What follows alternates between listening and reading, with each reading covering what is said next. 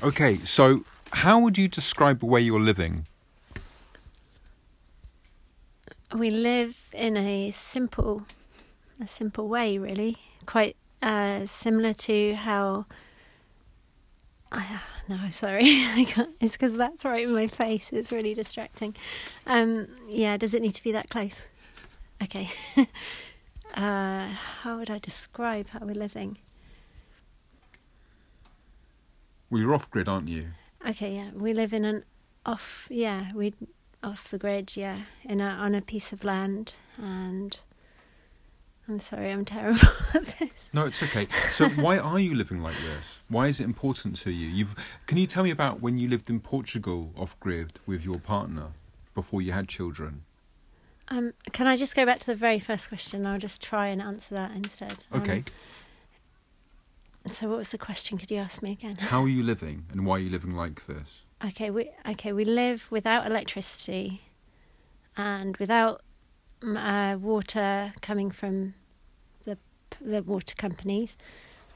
we have a stream at the bottom of the land. We collect our water to uh, to wash in. We bathe in it.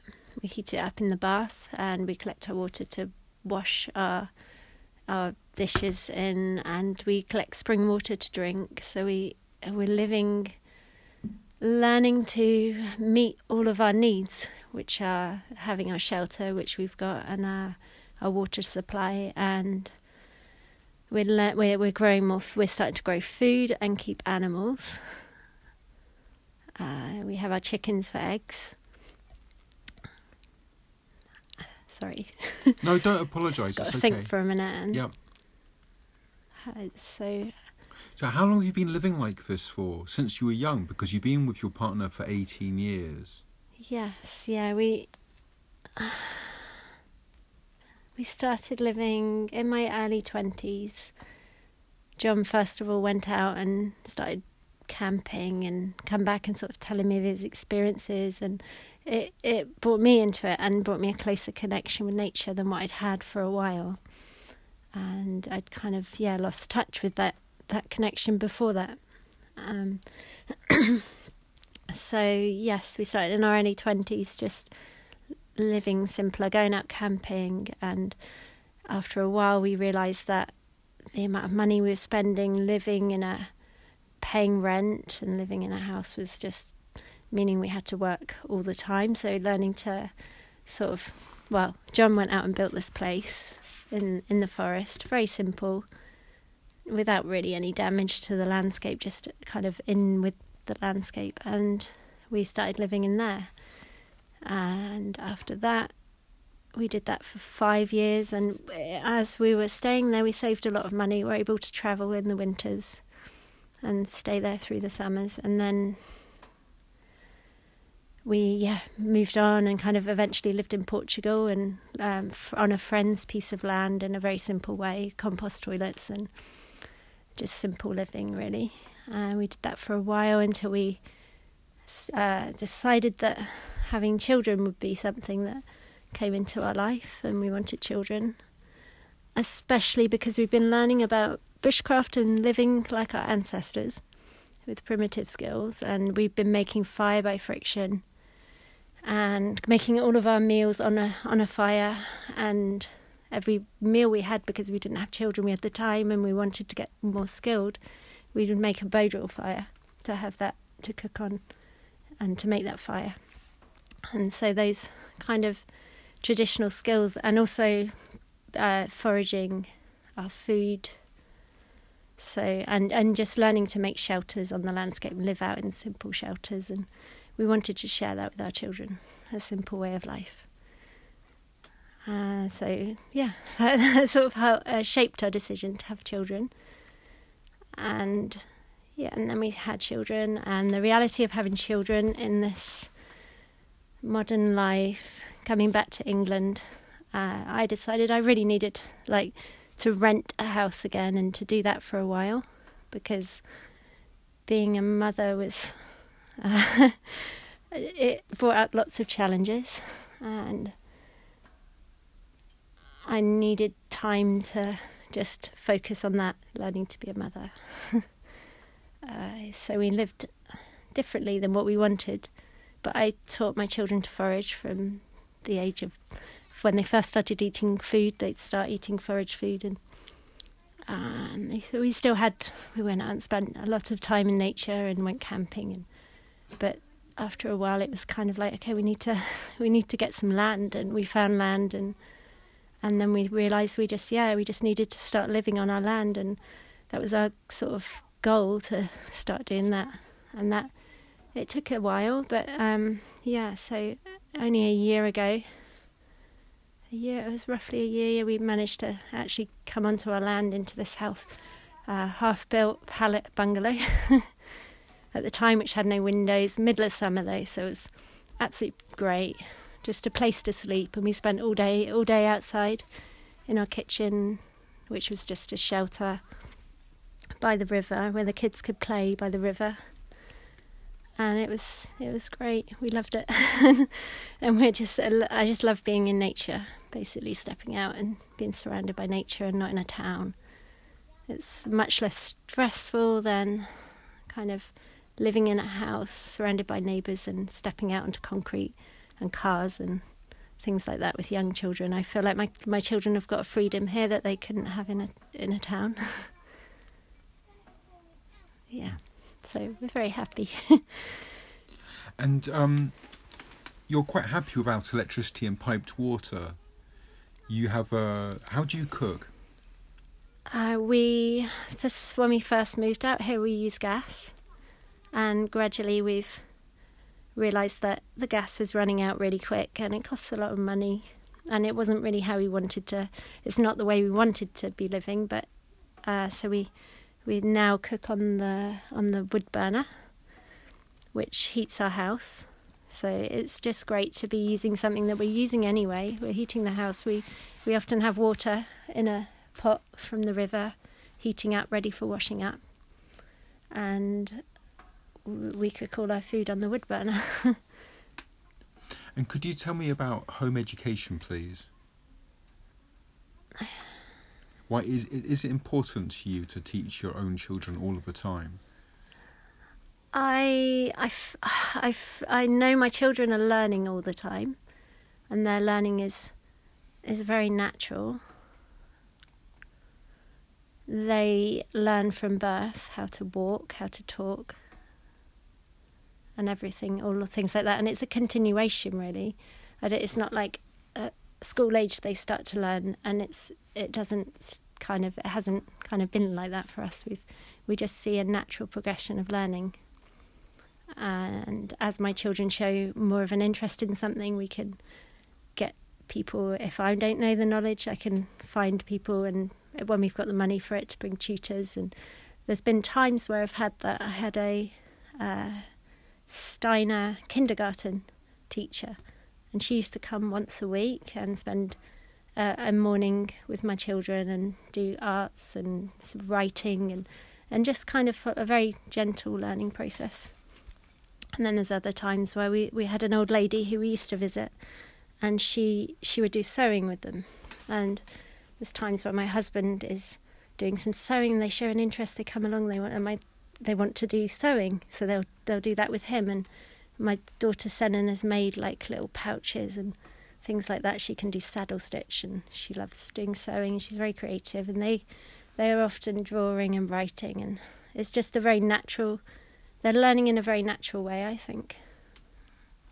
And yeah. um, do you have everything that you need? Are you completely happy? Okay, that's a big question. Um, are we completely happy? no, I I would love to be with in a community, really. I feel like that we're doing these things often alone and I'd much prefer to be doing it with a tribe. Like I imagine like our ancestors lived with this whole village around them and they they did it together. and everyone had different skills and the children had other children and they had other like all different stages of development to learn from and we we're we're starting to create that in our lives with our friends and a, a wider network of community and it's really that's really positive, and I'm really excited about that. Um, Will you welcome other Yeah. people to come and live with you on your land? I I think yes, and uh, yeah, uh, if the right people. It has to be the right people, and then as people come here, it's it's uh, it's an ongoing thing of learning to work together and live together. I know it's not as it's not as great as I don't know. It's a it's a process, isn't it? Of of living together with other people. and how many people would you like to have, ideally? Do you have a number in mind? Not really, but I but I I know and I think that living with less because of how we've come, where we've come from uh, as like broken culture is not we've not got so much the skills to to be together yet, and it's something we need to learn to how to come together and to communicate. But I, but I think if people are coming from the right place in their heart, I think we can make it work. It's I I just don't know. I haven't got loads lots of experience with it either, so it's just the feelings and thoughts I have on it. Are you political at all? How do you feel about society right now and the way everything's going? Um, I wouldn't call myself political. Um, I hear a lot from John. he he he keeps up to date on everything that's going on, and I I like to be aware of what's going on it helps to be prepared for things that are going to happen, possibly happen, possible futures. But I'm very much in the present moment a lot of the time with young children as well. They they really ground you and bring you into the moment. And my my life is more just day to day with them and, and living mm. now. So your your life, your day to day life, is about bringing your children up, and it looks like you make sure you're outside a lot of the time because that's important for well being and yours. I'd say it naturally happens. Being surrounded by nature on the good days, on the sunny days, and having animals to go out and tend to brings you out. And now it's springtime as well, coming to like starting to tend to the land and grow seeds and grow. We're going to be growing lots of plants and trees and getting more animals. We plan on getting some ducks and some bees. So all those things bring you out, and it's it. Yeah, it's great to be have reasons to come out too. And in the winter, we we did stay in a lot, a lot more, and Yeah, that was nice you- too. Was it any? Was COVID different for you at all? Was it different? To, did it did it keep you in the house more, or was life normal? It it stops a lot of the groups. I was just starting to find home education groups, and so it also stopped my mum wanting to visit really when my son was my last son was born, and there was things about it, but on the whole, we just kind of lived how we normally would live. I don't think it changed too much. And um, are you happy living in this particular type of building, or would you be happy living in anything out of doors? Did is it is it nice that it's made out of wood? Does it appeal to you especially, having pallets or? Ah, I love I love the house, and John put all of his energy into it, and he created it for us, and I love that. Um, when he was actually building it, I think he had in mind we have four children, and he thinks we need a lot of space. But actually, at the time that he was building it, I was kind of like, I'm happy with a small space. I'm happy in a small space because it it keeps us closer. I think when you're close together, but actually, it has been great having the space too. Um, I, I really like a yurt. I could happily live in a yurt with maybe an extended porch on it for a kitchen or something. Yeah, it's So nice to have a big kitchen space. Yes, well, I photographed your kitchen in the living room. Would you call this a living room? What kind of room is this? Uh, we call it the kitchen. Hmm. Yeah, I, um, I guess a kitchen slash living room. Yeah, um, we we do a lot of cooking. I put a lot of time into cooking and preparing nourishing food. Do you have any favourite food or any favourite recipes at all? Uh, we we love to make stocks and broths at the moment because that is very nourishing and healing. Um, and I put I use it as a base for curries and stews. Um, and I like to make my own sweet foods with honey, and I use desiccated coconut and coconut oil, so it's a like nourishing treat. yeah. And um, what percentage would you say of food you eat is um, killed by your partner? Do you? He he goes hunting, so you eat pheasant and animals like that. Yeah, most mostly pheasant because there's a lot of pheasant that fly onto our land and and yeah, there's a lot. Uh, we're in a quite a large pheasant area. Uh, so what percentage? We we would eat meat about three times, three or four times a week, and it's often pheasant, or it's also uh, we have a we had a pig for a while, and it's a pig. So, yeah, mo- mostly yeah, three or four times a week. I don't know what percentage I can can be sure. Um, is there anything that I haven't asked you that you would like to speak about that feels really important to you in your life and about living like this? Because it's your entire life, isn't it? It's not just something you're doing as a hobby. This is this presumably comes from your heart and your soul.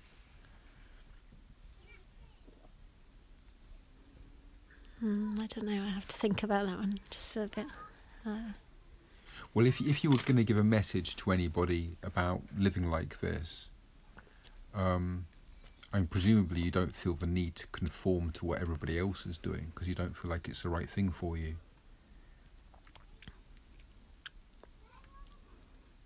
Mm, I do. I do. yeah, I don't know what's right for anyone else, but I, I just, yeah, this is so right for us. I, um, my mum said to me the other day, "Is like, don't you want to go and live in a house in town? Like, if that'd be so much simpler, and we could visit you easily." And uh, I don't know. She just likes the idea of us being in a normal house, and the thought of that to me is I don't know, really sinking. I wouldn't want to be a sinking feeling. Like I just no, I wouldn't want to be in a my my my. I follow that intuition really. If it feels right, this feels so right to be here, and it's almost like we we've been guided to be here. It feels like this is the place to be to to nurture the land, to have a connection with the earth, and where we can, as the more time we're here, I feel like start to give back to this land as well and to the animals around it and to provide for our own needs and that includes obviously like yeah and keeping animals and because we need i really feel like we need animal fat and meat to kind of really give us the energy to to live properly and healthily. And that we can do that in our in a good way that we can have animals on our land and really look after them and and give them a good life and a quick death and that we can grow our own food and yeah it would be great to be really meeting all of our needs which is something we're working towards. Even though we are living off grid we still are sort of yeah some ways not completely meeting our own needs yet. Um, but we'll but you will. That's yeah each one step at a time i guess. Like we haven't started a rainwater collection that's really functional yet. We we have just yeah ways that we things we know that we could and we could provide for ourselves here on this land that aren't really established yet uh, like yeah growing more food and enough to sustain us and keeping more animals and mm. Well, you mentioned at the beginning money that you realised at the beginning when you were younger, before you had children, you couldn't afford to live in a house, which is partly why you wanted to live out in nature. You didn't see a point in just working to pay for somewhere to live. But um, are you doing also for the greater good of the world, for the for, for the earth, for for looking after the earth? Are you concerned about that? Mm, yes, yes, yeah. I can see the the damage being done by. I've seen the damage as we travelled through Europe by just these massive farming, huge scale wheat crops, and these just huge scale farms that are actually really damaging, but that on an acre of land, if one family can learn to sustain themselves with that land. It's it's playing a part, I guess, in in helping the earth and and not and not using plastics and buying stuff in packaging and like I feel like we're st- we're still working towards all that. I I wouldn't say we're like zero waste or anything. It's just trying to learn to become that. And when we first moved in here, as time's gone on, we've we're creating less and less waste. Mm.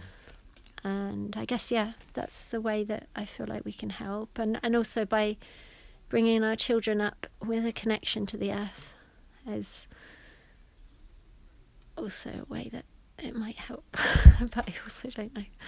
Yeah, such and a big thing, isn't it? Such it, it is. Well, I, I, can see in this kitchen area you have one light, which is battery operated or um, rechargeable. So, how do you manage without any electricity? Do you ever feel like you need it, or are you happy going to sleep when it gets dark and waking up when it gets light and doing without?